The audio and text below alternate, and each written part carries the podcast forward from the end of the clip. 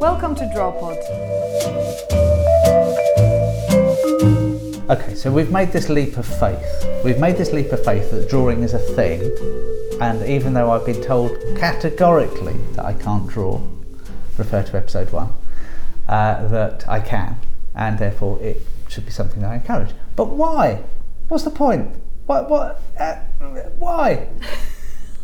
Say it one more time. Why? Um, it's just another thing in our lives that basically helps us to really, really be more creative. As much as this word is overused, it does help you to think in a different way because other cells in your brain are starting to move and shake, and that is a fact we are all people, humans, creatures who respond to visual symbols the easiest. That's the kind of language that we've been using back in the days in the caves. Thank you, cavemen. Literally, you started the whole thing. Look at emojis now. Is it is the same damn thing? It just looks prettier. We're back into using less is more and visual stuff.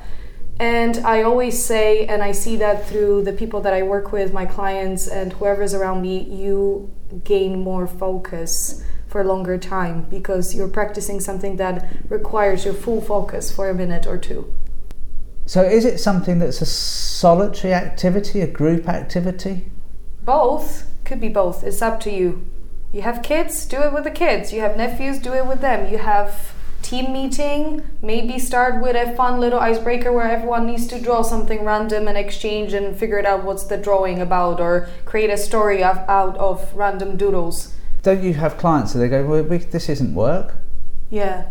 Well, yes, and this it, it, comes into the whole culture change and behavior. Let's be honest. At work, as you said, we're all busy. Spreadsheets, words, conversations, meetings. No one has time to draw, and it looks silly and childish, right? Like, where is the even the use? But then again, I think like I would be jobless if that wasn't true that people actually use it.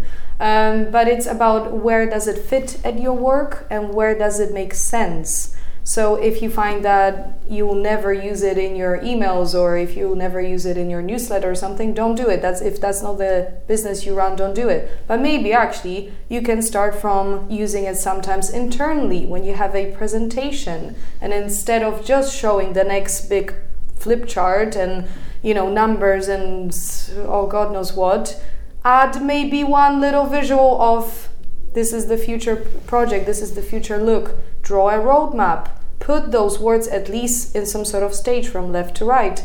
Try from little, little things. It doesn't have to be anything big. And so finding little ways to be able to just start to get drawing happening in a work environment if it's not happening there at all, rather than thinking that everything now has to be. No, no, no, exactly. And I always say, like, if I tell you to think about an apple, naturally you'll think about a different looking apple a bit than mine. Maybe it'll be a different color, maybe a different shape.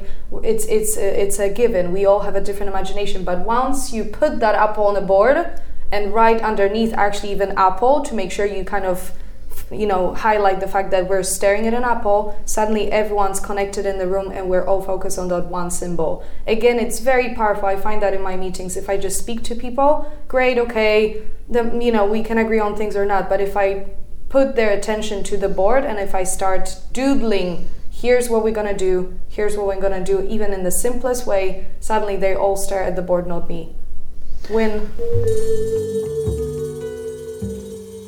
Okay, enough of us talking. Time for a drawing challenge.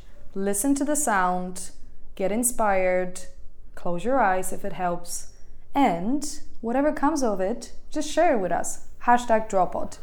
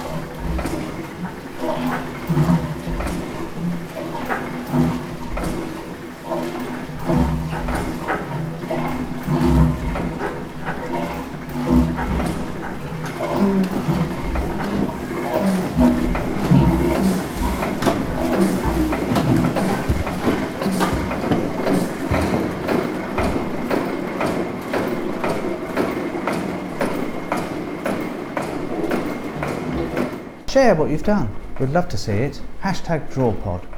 That's it for this week. Hope you've enjoyed it. Join us again. A big thanks to Natalia and to Moo, who provided lovely office space for us to record this. See you next week.